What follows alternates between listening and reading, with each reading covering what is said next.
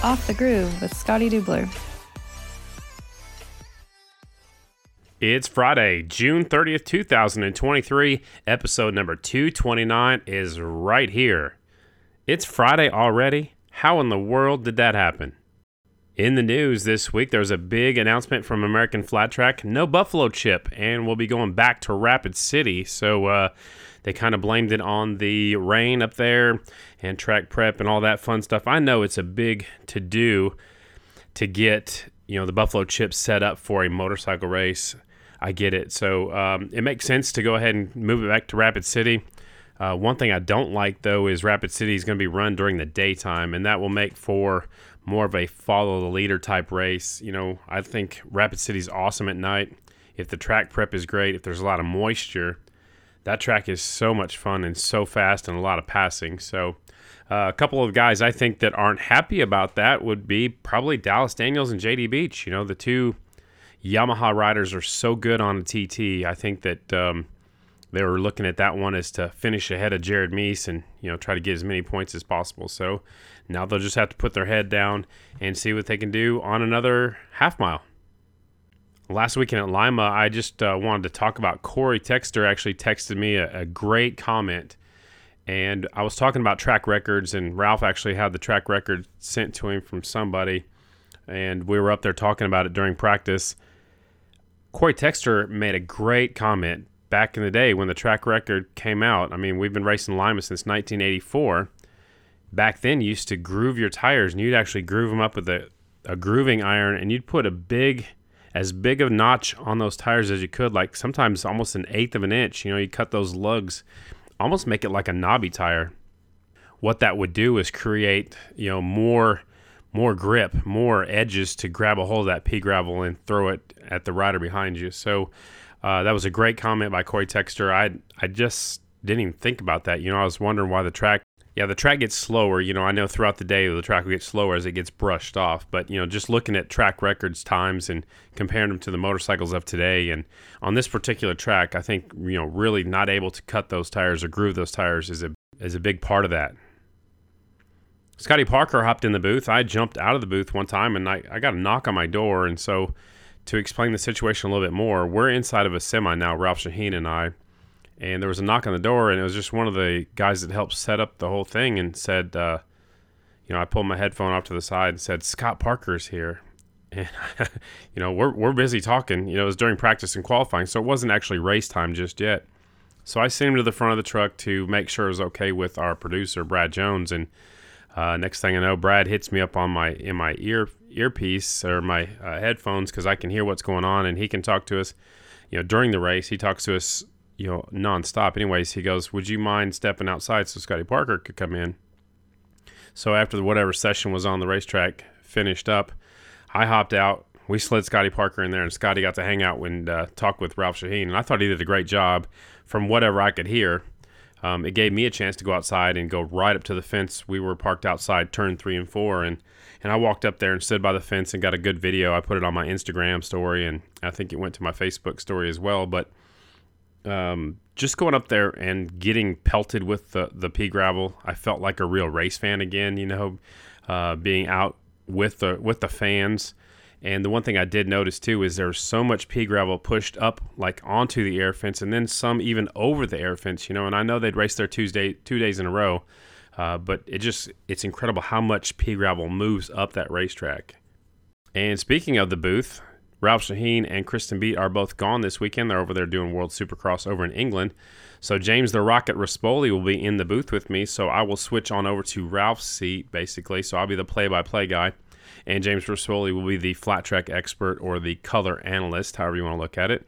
And then Hannah Lopa, uh, she'll be doing our pit reporting, doing uh, opening ceremonies, and then doing the interviews after each race. So it's going to be interesting. It's going to be a lot of fun. We had uh, we had a conference call earlier this week, and I think both of those parties are ready to step in and do a great job. Well, let's shift gears. Let's talk about Lima. So on Friday there was the, a race called Pushing the Cushion it had 10 classes, so it means 10 different winners, and we actually got to honor those folks in opening ceremonies during the the actual Grand National there at Lima on Saturday night. I like the idea of having a race the day before the AFT races on the same track. It gives these up and comers a chance to see the Grand National tracks before they get there as a pro. I think that's a great thing. But I just don't think that that is a good place to do it. I think leave the cushion alone. Let's let's keep the cushion there for you know for the for the Grand National. I would rather see that than have some amateurs run on the day before. That's just my personal opinion, and that's just Lima only. I do like it some of the other racetracks we go to, and I think it's going to you know keep getting better as we go to some more of these other racetracks. And let's go ahead and talk about Saturday, the last Saturday in June. It's always racing in Lima. They call it the Ohio National. I like that because it kind of goes with the Ohio State Buckeyes, you know. So it's kind of cool. Um, last Saturday in June, we're always at Lima. Uh, the Parts Plus Pole Award, which is a long name basically for your fast qualifier, and that's because Parts Plus comes from the car world, and so that's what they wanted to name it, and it makes sense. Uh, extra money going up for both the fast qualifiers in both classes. Uh, Tom Drane was the winner in the AFT singles class, and Dallas Daniels took that uh, fast qualifier in the Mission Super Twins. So that was a Yamaha sweep of your Pronto Parts Plus Pole Award. The challenge races. It was Al Lamb's Dallas Honda Challenge race was won by Kody Kopp, and your Mission Super Twins Challenge race, the Too Fast, Too Tasty Challenge, was won by Briar Bauman. A KTM sweep of the challenge races. So kind of got a little trend going on here in the AFT singles main event, it was Kody Kopp and Tom Drane duking it out. It was a good battle for the lead. Uh, James Ott had a great day, got up there and got third. Uh, Max Whale was fourth. Trevor Brunner uh, finished up there in the fifth spot. Trent Lowe sixth. Chad Cose was seventh. Hunter Bauer eighth. Jared Lowe a, a really good finish with ninth, and then Cole Zabalas tenth. A couple other notables I'd like to point out: Mishler back in twelfth. Dalton Gauthier, who started off the season on fire, finishes up 13th. And Shayna Texter Bauman, a former winner, a former winner of this race, she finishes up 15th. And also want to point out that Chase Saathoff broke early on and watched the entire main event from the inside of turn number three and was credited with 19th place. Taking a look at the lap leaders, Kody Kopp led 13 laps, Tom Drane led 8 laps. The margin of victory is 2.53 seconds between first and second. Uh, Drane's bike. Let's talk about that for just a second. Uh, I don't know if it's because it's so dark there at Lima or what was going on, but it was definitely glowing red right at the end of the tailpipe. Um, and it was backfiring just a little bit. We caught that on some of the replays, but the glowing red, we have been told through the grapevine. I got a couple of text messages there from Sacramento when Dallas Daniels' pipe was doing the same thing. The titanium pipes will do that. But however, we did see some backfiring. Um, I don't know if that's the way the Yamaha has the bike set up. I don't know if that's just if they're used to it. I don't think that was a big determining factor. In you know, Tom kind of lost touch with Kody right there at the end, but they were in a lot of lap traffic. So I'll continue to keep my eye on that and see if if they have any more comments. They kind of kind of pushed us off to the side and and didn't want to talk about it. So maybe that's just the way they have the bike set up. But I'll keep digging and see what I can find out about that. I uh, also want to mention that uh, Tom Drane had the fastest lap of the main event at 2.5.751. So that was really fast. Um, the track was pretty good. They did prep it right before that race. Well, they were trying to prep it before every race, but it was really fast in that AFT singles main event. The point standings Kody Kopp still in the lead. Now he's ahead of Max by 29 points. So he's got a full race cushion between himself and second place. So the Red Bull KTMs are sitting first and second uh, in the point standings. Chase Saathoff was second. Now he slides back to third. Dalton Gauthier, who was second most of the season, he has slid back to fourth. And Trevor Brunner up there in that fifth position. Mission Super Twins there at the Lima Half Mile. Dallas definitely had the save of the race. That was early on in the main event going into turn number one, and he did everything but fall off of that motorcycle. Briar Bauman wins for the first time ever in the Premier class on a KTM twin. So the only other time it happened in the Premier Class was back in 2006. It was Chris Carr. That was on a single. Uh, so now Briar has won Lima three on three different brands of motorcycles. He won his first one, which is his first twin win, was on a Kawasaki. He also won on the Indian, and now he's won on the KTM. His margin of victory was 1.145 seconds over Dallas Daniels. Jared Mees was second. Brandon Robinson, who always goes good at that racetrack, he was fourth, and JD Beach was fifth.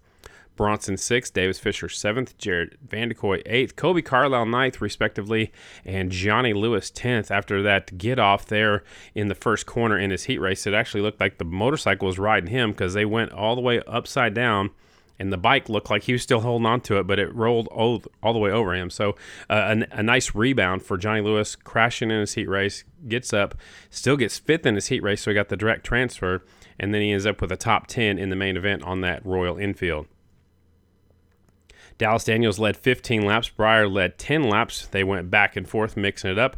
Uh, the Briar's fastest lap was a 2.5.891, so it's a little bit slower than the singles fastest lap of Tom Drane. And again, I blame that on the racetrack. I don't blame it on, you know, on the competition. I don't blame it on the twins versus the singles. I blame it on, you know, the track will continue to wear out throughout the weekend. I know that started on Friday. Uh, we prep the track after every time out, and the hooligans were there, the singles were there, and the twins were there. So it was a lot of racing. And so the, the good stuff, the good, deep, loose stuff kind of brushed off. Looking at the point standings, there's now 12 points between Dallas Daniels and Jared Mees. Uh, there's a big lead over third place, though. Briar Bauman sitting third, 53 points behind Dallas. JD Beach is in fourth, and Davis Fisher still right there in fifth, and that was his goal at the beginning of the season. So I kind of hinted at it a little bit. We saw the Yamahas get fast qualifiers. We saw the KTMs get the challenge races, and KTM sweeps Lima.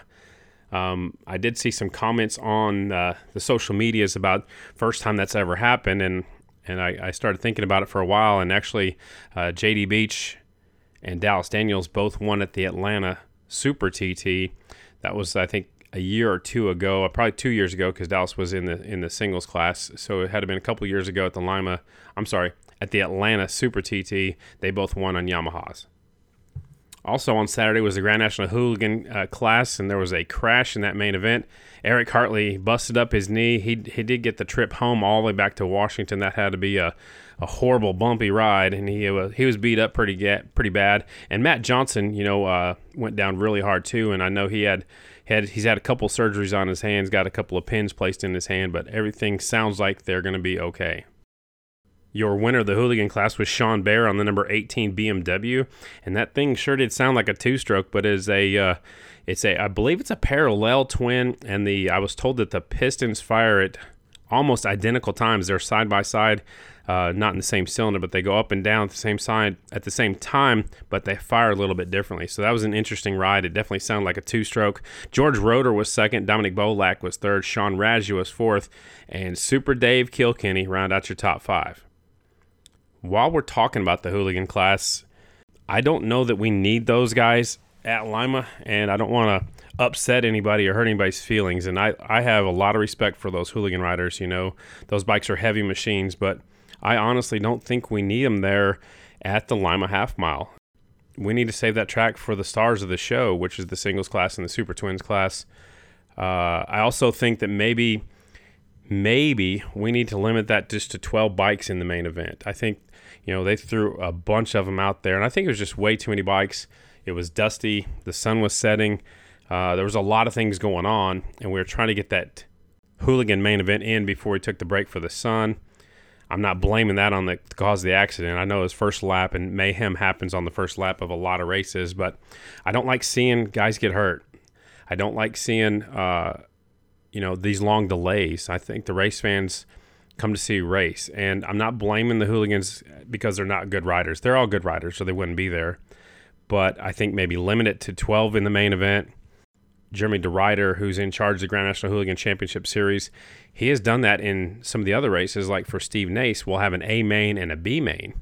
I wouldn't be opposed to that. I think limit the number of riders in the hooligan class, and for that matter, in the Royal Enfield Build Train race program, to just 12 riders in in that race. That way, it cuts down on the confusion. It'll cut down on lapped riders, and I think it'd be just a little bit safer. Just my two cents. This weekend, we're going back to Mineral Wells or Parkersburg, however you want to look at it. There's racing today. It's Robbie Bobby's race. And then, of course, on Saturday, it is the uh, Grand National going back there for the first time since 2006. And I, I asked Bert Sumner because I wasn't sure, but, you know, I saw Parkersburg some places. I've seen Mineral Wells in some places. And he said kind of just depends on the promoter Um, if you advertise it as Parkersburg, it's a bigger town, might get more interest uh, than, than advertising as Mineral Wells. Either way, we've been there a few times, a handful of times. Again, the last time I said was back in 2006, and Mike Hacker took the win on a Harley Davidson. That was his last career win in American flat track history. Back then it was AMA Pro Racing. Uh, before that, they were there in the 90s and the 80s. 1999, it was Rich King. 1998, Will Davis. 1997, it was Will Davis. Scotty Parker took the win there in 1994. And Ricky Graham in 1993, his magical season. Uh, Graham won there on a Honda. The other previous riders won on Harley Davidsons. Also, they raced in June there in 93, and Kevin Atherton took the win. Uh, that was his second career win. Will Davis got his second career win of in 1992, and he was riding a Honda that time. In 1988, Chris Carr won on a Harley Davidson. It was his fifth career win. In 1987 and 1986, the first two years we went there, it was Bubba Shobert winning on a Honda, and it was Bubba Shobert's last half mile win of his career was back in 1987. So Davis has won there three times. Bubba Shobert has won there twice, and that means we're going to put a new winner uh, in the in the history books because n- only one of these riders has raced there at a Grand National. It was Jared Mees who finished there fourth.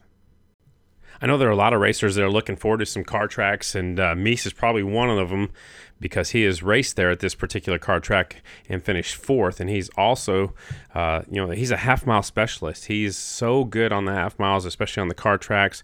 I think a lot of that's Kenny Tolbert, and Kenny Tolbert will be a big part of this weekend because Tolbert's been there to this racetrack with Chris Carr, and uh, now he'll be there with you know Jared Mees. So they have a, I think they'll have a good advantage going into this one.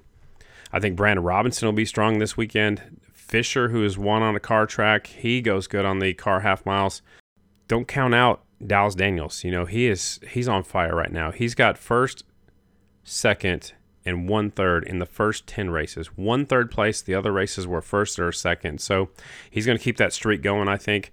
And then uh, this could be a good racetrack for JV20. You know, Van de Kooi, he actually, you know, he's won at Volusia. He runs up front. He likes the car tracks as well. And while I'm talking about JV20, congratulations on his engagement.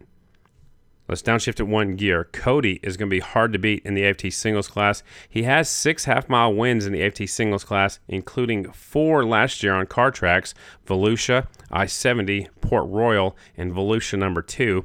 He also won Lima last year, so he won five half miles, but four of them are car tracks. So Kody Kopp should be out front. Uh, Trevor Brunner maybe he can get something going. He won Rapid City last year on the on the half mile car track.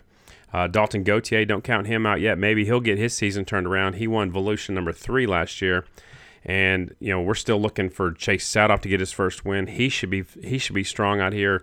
Tom Drane should be good here, and Trent Lowe, uh, another rider that I expect to be up there near the front. So again, it's the same contenders uh, run up front, but I think the advantage for the singles class has to be going to Kody Kopp. There are 26 Super Twins entered in this weekend, which is a pretty stacked field, or pretty big field. I don't, necessarily mean stacked, but a pretty big field for uh, the Super Twins. There are six Indians, four KTMs, including Brandon Price, who has a new nickname, All In, as he's been uh, going out to Vegas a little bit, doing some poker tournaments, and actually finishing in the money. So Brandon Price will be out there on the Ryan Varnes Schaefer's Motorsports KTM. He'll be teammates with Jordan Harris, so Brandon Price will be out there on a KTM. Two Royal Enfields, six Kawasaki's, seven Yamahas, and that one lone Harley Davidson still out there competing with these uh, these other manufacturers. In the singles class, there are 34 entries, two Australians, one Canadian. That means all the rest are from America. The one thing that point that uh, kind of stood out to me is there there are 11 three-digit numbers. So those are the up and comers. Some of them are in their first year. Some of them have came back to flat track. But there's 11 of them out there. You know, you know, some of those guys are competing for the rookie of the year to pick up that extra money from Mobile View. So uh, keep your eyes on those rookies as they will try to conquer the races this weekend at Mineral Wells. Also on the docket is supposed to be the girls from the Build Train Race program from Royal Enfield, and the Grand National Hooligan classes will be racing with us this weekend again. And don't forget, coming up on Tuesday, July the 4th, is the 102nd running of the Barbara Fritchie Classic that is in Frederick, Maryland. If you haven't checked that out, if you're in the area, stop by. I know there's going to be a lot of pros close by. There's pretty good money up for grabs from Steve Nason and the crew. Um, you know, Richard Riley, Access Media. There's a lot of people that make that hap- that event happen. Fredericktown Yamaha is a big supporter of this race. Uh, there should be quite a few pros there. So if you're out east, you know, trying to go to uh, the first race, which is Parkersburg or Mineral Wells, West Virginia. It's not too far to head on over to the Barbara Fritchie. I'm doing that one. And then next weekend, July 7th and 8th, is Middletown, New York. PJ Jacobsen's dad is putting the race on on Friday, or he's in charge of it. And then Saturday is the American Flat Track Series going to Middletown, New York. And of course, we know the weekend after that is Baker's Bash. That's July 15th and 16th weekend up there in Michigan. And also going on that very same weekend is the race out in Virginia, the RVA race. They're racing on two different racetracks out there in Virginia. So a couple of different races going on on that next weekend. I'm actually uh, taking that weekend off. We're supposed to do uh, family Christmas in uh, in Oklahoma City. Uh, Grandma and Pa are usually gone for Christmas, and so we're planning on that for. Uh, the, the July 15th and 16th weekend, so I'll have a weekend off to spend some time with the family. Well, that's it for Off the Groove this week. Again, thanks to all you folks who stop me and tell me that they like the podcast. They're glad it's back. Tell all your friends about the podcast. Let's try to get the numbers up a little bit. Um, I, I just I do this for you fans. I know uh, it's a lot of work for me, but it's definitely worth it when when everybody comes and tells me how much they like the podcast. It's a lot about stats, and uh, that's my favorite thing to talk about. I'm still working to uh, get together with Chris Carter and and figure out how to get some uh, guests in here. Uh, I'll be gone all next week, so I'll try to do the podcast from on the road. So I don't think I'll have a guest next week, but I'm continue to work on it. I'll continue to make this thing better and uh, smash that like button. Tell all your friends about the podcast, and we'll talk to you next week right here on Off the Groove.